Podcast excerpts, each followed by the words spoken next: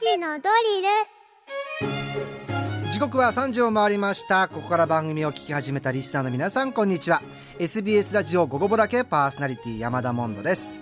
さてここからは深く知るともっと面白い静岡トピックスを紐解いていく勉強のお時間3時のドリルのコーナーです。毎日午後3時に一緒に学んでいきましょう。さあ、えー SBS 静岡新聞 SBS テレビ SBS ラジオでは今週ですね1.5度の約束静岡から気温上昇を考えるウィークを展開しております。この1.5度の約束というのはメディアの力を通じて気象変動対策のアクションを呼びかけるという世界初の共同キャンペーンです。気温上昇を止めるために個人で組織でできることから学んでいきましょうということで、えー今日もそういった SDGs に関わるお話になっていくんじゃないかと思います。さあ今日の先生はこの方です。静岡新聞論説委員の川内十郎さん。よろしくお願いします。あこんにちは。よろしくお願いします。川内さん今日はですねメッセージテーマがまるまるする時の3つのポイント。なるほど。3つのポイント何かありますか？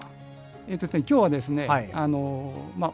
お魚の話をですねはい。あのメインテーマで話そうと思ってるんですが、えまあこれも私も魚釣りが好きでえええいいですね。でこれもまあ先ほど言った気温上昇とか最近の猛暑に関係するんですけど、はい。じゃあ私がですね夏今年の夏え魚釣りに行く時の3つのポイントえいやー聞きたい。これはすごいですよ、えまあ、暑さ対策っていうことなんですけどね、ええ。え一まずはうん。日焼け予防、ああ大事ですね。まあ、これはあのもちろんその日焼け止め塗ったりとか、うん。あとはね私よくやるのは凍ったおしぼりをですね、うん。まあ、前前の夜から凍らせて持っていくと。いいですね。それとですね、はい。あと水分補給ですね、まあ大事。まあ、これもあのペットボトルにえ入れた水を凍らせておくとえ、え。まあ、保冷にもなりますし溶けた頃適度に、えまあ冷たい水が飲めると。ええいいですね。とこれなんですがはい最後3つ暑いですね。え気をつけなきゃいけないことでもあるんですけど、え食中毒の防止ってありますよね。えおおで釣りに行く時のですねお弁当おにぎり。何を入れてはいけないか。つい梅干しって入れたくなりますよね。乗ります乗ります。あの酸味もあってご飯にね。食中毒防止、うん。だけど釣りに行く時は梅干しを入れていってはいけないんですね。えなんで？これはですね当たらないっていうことなんですねうまい。違う違う違う違う違う違う。違う違う違う。違うわかっわかりわかりました？ましたわかりました。やっぱね食あたりはですね、ええ。気をつけなきゃいけないですけど、まあすね。魚の当たりがなくなることがやっぱ釣り人は一番怖いですね。魚は当たりたいと、えー、終わったがよろしいようでじゃないですよろしいようで。いえいえ。さあこの後本題でございます。そんな川内さんと一緒に取り上げます。今日の静岡トピックスはこちらでございます球温暖化に伴う海水温上昇の影響で国内の漁獲に変化が起きている。その代表格がブリだ。淡水系の魚であるブリが東北や北海道で多く水揚げされるようになり日本全体でも資源量が増えている。温暖化などによる海洋環境の変化が多くの魚種に不良をもたらす中ブリは水産業界の救世主となるか。取れる魚を有効活用し漁業の維持につなげたい。先ほどお魚がテーマとお話ししてましたが今日はブリは救世主となるかなかなか興味深いテーマですね。そうですね。あの先ほどあの気温上昇のあの、まあ、SDGs との関関連出たんですけど、えまあ一言で言うと地球温暖化に伴う海水温の上昇でですね、まあ、取れる魚が変わっていると、うん。まあ、その代表格がまあブリっていうことなんですえね。はい。まあ、これはまあちょっと説明してさせていただきますと、まあ、暖水系あったかい方地域にいるブリがですね、えまあ、東北とか北海道でまあ多く水揚げされるようになりまして、まあ、ええ。日本全体でもこう資源量が増えています。え今までブリってどこのイメージだったんですか？えーとですね、ブリはですね、まあ、基本的にあの取れたりええ。養殖されるのは西ですね。多分あの今、えー一般天然の漁獲漁獲も、ええ。ー養殖の漁獲も多分九州あたりが多いと思います。それであの、まあ、山田さん聞いたことあるかもしれませんがあの富山の方でええ。寒ブリというええ氷見ブリとかって言いますけど、は基本的にそこらあたりが北限だとうんうんうん。思われていたんですけど、まあ、今ですね北の方にブリが上がっていると、ええ。まあ、その先ほどの変化っていうのはその一言で言うと今言いましたが北にいたえ南にいた魚がですね、北に行くようになってで北にいた魚はさらに北に行くようになって取れなくなるという、まあ、変化ですね。でまあ、これはあの、まあ、南から来た魚にですねもともといた北の魚が駆逐されるというようなことも起きているかもしれません。まあ、ブリ以外の話をしますと、はい。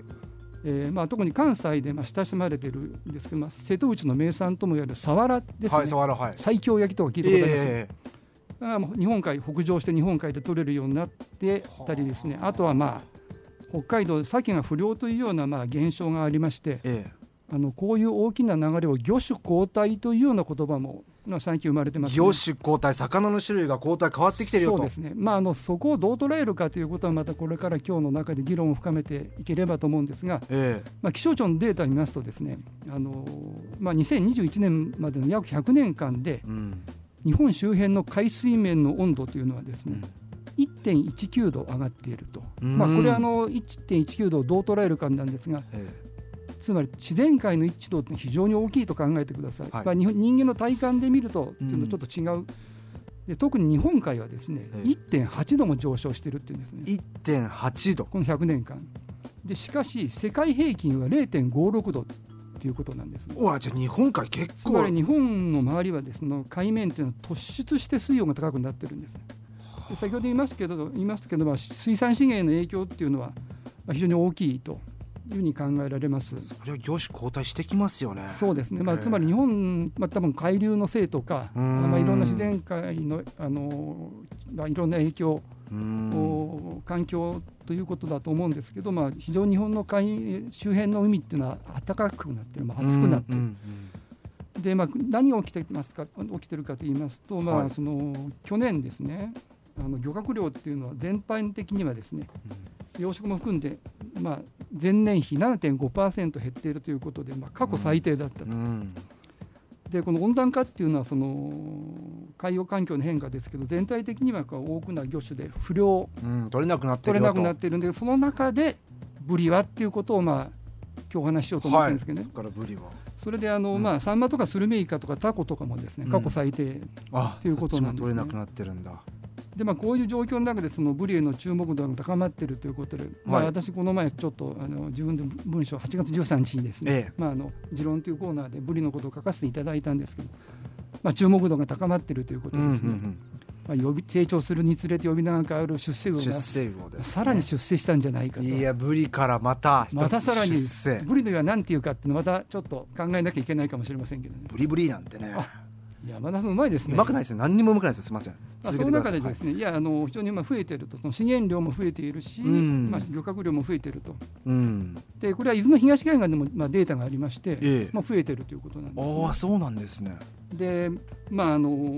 この中でですね、うん、あのこれはまあ消費者もですねもちろん減ったさあの魚をですねまあ無理して食べるっていうことよりもまあ取れる魚をですね、まあ工夫もしながら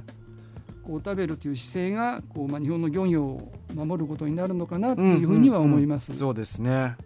まあ、ブリも人気な魚だから。そうですね。ね。あのー、地方によってですねやはりこう、よく食べる魚食べれない魚っていうのがありまして、あの私で静岡県っていうか、まあ、本あの本州ですね、はい、まあ、まあ、先ほどあの氷見とか、寒ぶりとか、ええ、まあ、比較的食卓でもまあ馴染みのある魚だないろんなの食べ方ありますし、え、で私ちょっと魚釣りの話をしましたけど、はい、海岸でも、うん、まあ、あんまり大きいのは私も釣ったことないんですけどこの若い魚ですね、ワラサとか。ああだから出世前ね。出世前のですね、まあ制御になる前ですけどあの比較的よく釣れる。釣れるんですね、ええ、まとまった魚まとまって釣れる魚ですね、まあ、それであの北海道の話を、はい、先ほどのブリの北上という話をしました、ええまあ、2000年頃まではですね、まあ、年間数百トン程度だった漁獲っていうんですよね、うん、まあ、それが2010年代から急増して1万点、うん、1万トン。1万トン、まあ、そうで2020年には全国の1位になったんです、ね、まあ、先ほどそのどこがっていうブリのまあ勢力地図みたいなことは山田さんからも聞かれたんですけど、えー、まあ、あの2020年にはですね、まあ、天然の漁獲一番1位になったんですね北海道が。でどういうことかっていうと、まあその、はい漁協なんかがですね、うん、こうブリのブランド化っていうことを進めておりまして、ええ。まあ、新たな地魚北海道のこれはもう地魚だと、すごいね名産が変わってくるんですね、まあ、それは先ほど言いましたが、まあ、鮭の不良とかですね、まあ、そういう、ええ。ある種マイナス面も抱えているということを、まあ、若干理解していただければと思うんですが、例えば先ほど今寒ブリっていうのがほ富山ですね、うんでで北海道ですね例えばブランドブリではですねさらに寒い極寒ブリとかですね、あの大きいものはですねこれはあのブリは漢字で死というふうにあー読むんです、はいはいはい。大変に死ですよね、はい。で宝って書いて四宝というですねこれは多分あ大きなある一定の大きさ以上のブランドブリを四宝という名前を付けたりとかですね。なんか美味しそうな名前ですね。ね。高級感もあってで特にそこの中で、まあ、ええ。一つ特徴的な町がありまして、はい。まあ、山田さんも行ったことある函館。ああ言ったことあります。ありますね、ええ。で箱の函館もイカの町を掲げてるんですね、うん。あの私もあの函館行ったことありまして、うん。まあ、あの生きてるイカをね水槽から出してこうまだ動くんですよね。踊り食いとか、うん。あとイカそうめんとはいはい。かありますよね、でそのやっぱ名物のイカの漁獲量の減少が著しいんですね、うん。でいわゆる脱イカですね。脱イカ脱イカの一環ということで、まあ、3年前からですねえこうブリの消費拡大を目指す、まあ、ブリフェスっていうのをやってるんですね。え ブリフェスブリですか？フェス官民、まあ、民間と官あの官が一体でやってるんですけど、まあ、これはあの、まあ、去年の話去年はですね、まあ、ブリ漁の生産あの最盛期ですね、ええ。まあ、1か月間あ10月の1か月間なんですけど、まあ、し市内の飲食店がですね、うん。まあ、これまたあの工夫を凝らしてねブリタレカツというものをですね、うん。まあ、共通のアイテムにしましてどこの店でもまあいろんなこうオリジナルなブリタレカツを出しまして、まあ、スタンプラリーですねへえもう銅を上げてブリ押しなわけですね。そうですね。だから先ほどまあ漁協を中心としたブランド化もありますし、まあうん。特に函館は。うん。でまあ今年どうかなってちょっと見ましたら今年は規模を拡大して開催しますと。ちょっと詳細はまだ分からなかったんですけど、はいはいはい。アナウンスされてるんですね。うん。でまあ先ほど言ったようにその北海道ではこう今まで馴染みが薄かったんですね。うん。まああんまり食べる習慣もなかったし。あの地元でもあんまりこう食べるっていうか料理法とかなかったんでしょうけど、まあ、こういうイベントを通じてですね、うんまあ、地元の消費拡大とか、まあ、これは先ほどブリフェスというようなごとくですね、えまあ、地域活性化の材料をですね、まあ、今まではイカの町としてこうやっていたんですけえど、まあ、うん。イカが取れなくなる中でじゃあ次はどうしようということで、うん。今度はブリでいこうということで、まあ、そのたくましさを感じますね。まあ、盛り上がり的にはいいですよね。そうですね、うん。まあ、もちろんその地元のお台所っていう意味での,、うん。あのアピールもできますし、まあね。まあ、この時期に、まあ、新たな名物になったブリを食べに他函館に来てよと、うんうんイカだけではないよと。いいうようなことですね。うん。まあ、脱イカというよりもイカプラスという感じかもしれませんけど、イカプラスブリ。でそうですすね。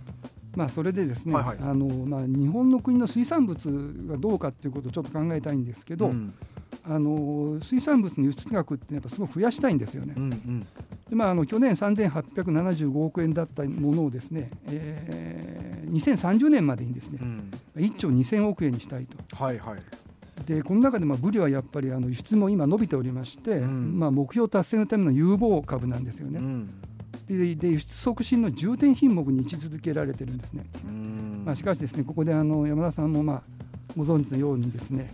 まあ、東京電力福島第一原子力発電所のですねえもう処理水の海洋放出を受けた、えうん。まあ、中国の日本産水産物の輸入全面禁止がまあ鍵を落としています。うん。あの水産物の対中国輸出はですね去年、まあ、国別首位。はい。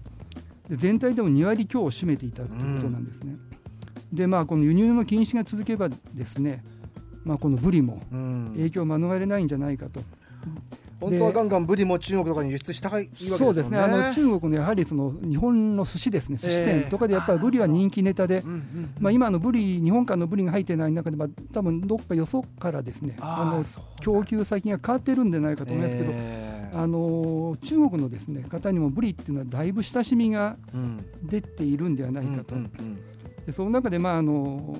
こういう状況にどう対応するかというと、まあ、これは大きな話ですけどえ水産物輸出の脱中国依存ということですね、まあ、そういうことも考えて。えそうです。そこまで広がりますね話をね。まあ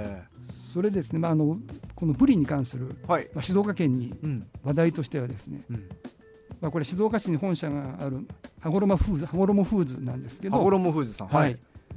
あのこのマグロとかカツオ類のですね、うん。まあ、この漁獲減とまあ価格高騰ですね、え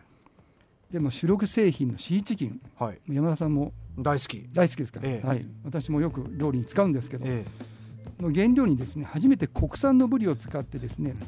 まあ、先月あの発売しました。ブリを使ったシーチキン。そうですね。あの、まあ、ちょっと食べた方に伺いますとですね、はい、あの非常に、えー、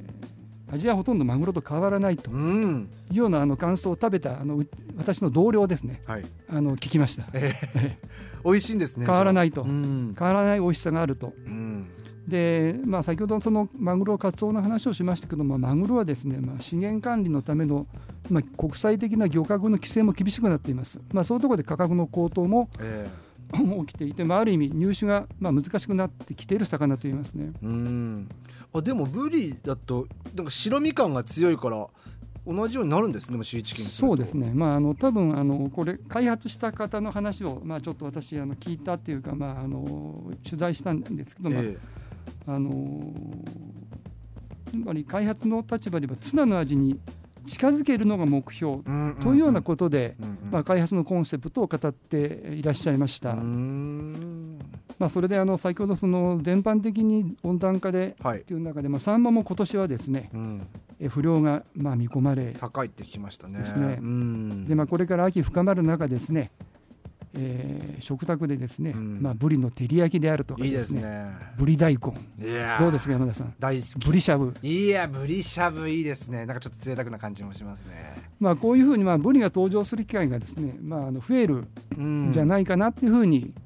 まあこれからブリの地位がですね、ええ、あのブリがクローズアップされてくるんじゃないかとまあでもその背景には実はこの、えー、海水温の上昇があるよということを我々知っておかなきゃいけませんね。そうですね。あのそこでまあ今日の本当に番組の冒頭のて、えー、今回のテーマ、はい、あの全体のこの時間のテーマっていうことでも。いわゆる SDGs、うん、あの持続可能な開発目標っていうのは、まあ、これでまあ17項目あるということなんですけど、まあ、その目標の14番目ということでしたがあの海の豊かさを守ろうということがあるみたいですね。うん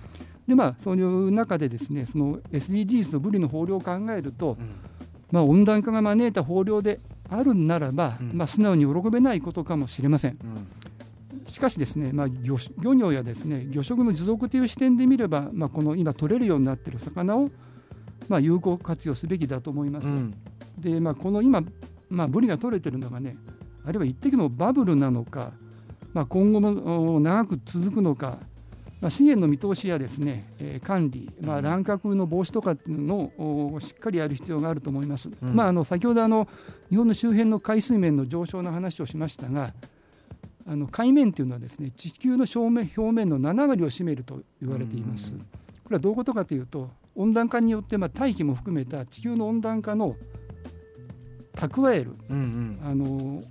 熱の吸収を、ええ海がすごく大きくなっているということで、うん、この海面の温暖化というのはやっぱなかなか、うん、えー、終わらないと長期的に続くんではないかというのがあの大方の、まあ、指揮者たちの、まあ、見通しですね。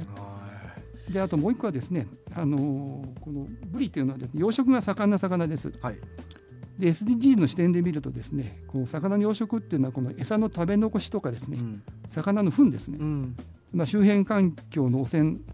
あるいはですね餌はですねこう主に、まあ、魚粉を含む天然魚の資源に頼っているという課題があります。うん、で県内のです、ね、まあ、焼津水産高校ということなんです、これはあのビールカスですね、うん、というまあ植物性タンパク質を配合した飼料でですね、まあ、これはあの近くにあるですねあのビール会社の静岡工場から、えー、まあ、あの材料の供給を受けてやった、まあ、研究でもあるんですけど、うん、ビールカスという植物タンパク質とも配合して養殖マダイの進出確保に成功していると、うん、まあ、つまりあの天然の、えー、魚のあの餌をですね資源に頼らないで、うん、えー、どういうことができるか。これもまあ SDGs ですよね、ね、周辺環境を汚染せずにという養殖できる、ね、あとは、まあ、あの天然の資源に頼らないということで、植物でどこまでできるかなるほど、まあ、こういうですね、まあ、総合的な視点でですね、はい、まあ、ブリというものをですね考え、まあ、付き合っていく、うん、取る食べるっというふうにまあ考えていくと、まあ、いろんなことが見えてくるんではないかと思います、えー、これから食卓にブリ多く並ぶ可能性があります。食べるたびにちょっと今日川内さんが話してくれたことを思い出すのもいいかもしれませんね。というわけで今日の先生は静岡新聞論説委員川内十郎さんありがとうございました。どうもありがとうございました。今回のこの内容はニュースアプリあなたの静岡新聞キコットでも聞くことができます。そして Spotify をはじめとした各配信サービスのポッドキャストでも聞くことができますのでぜひぜひ皆さんチェックしてみてください。今日の勉強はこれでおしまい you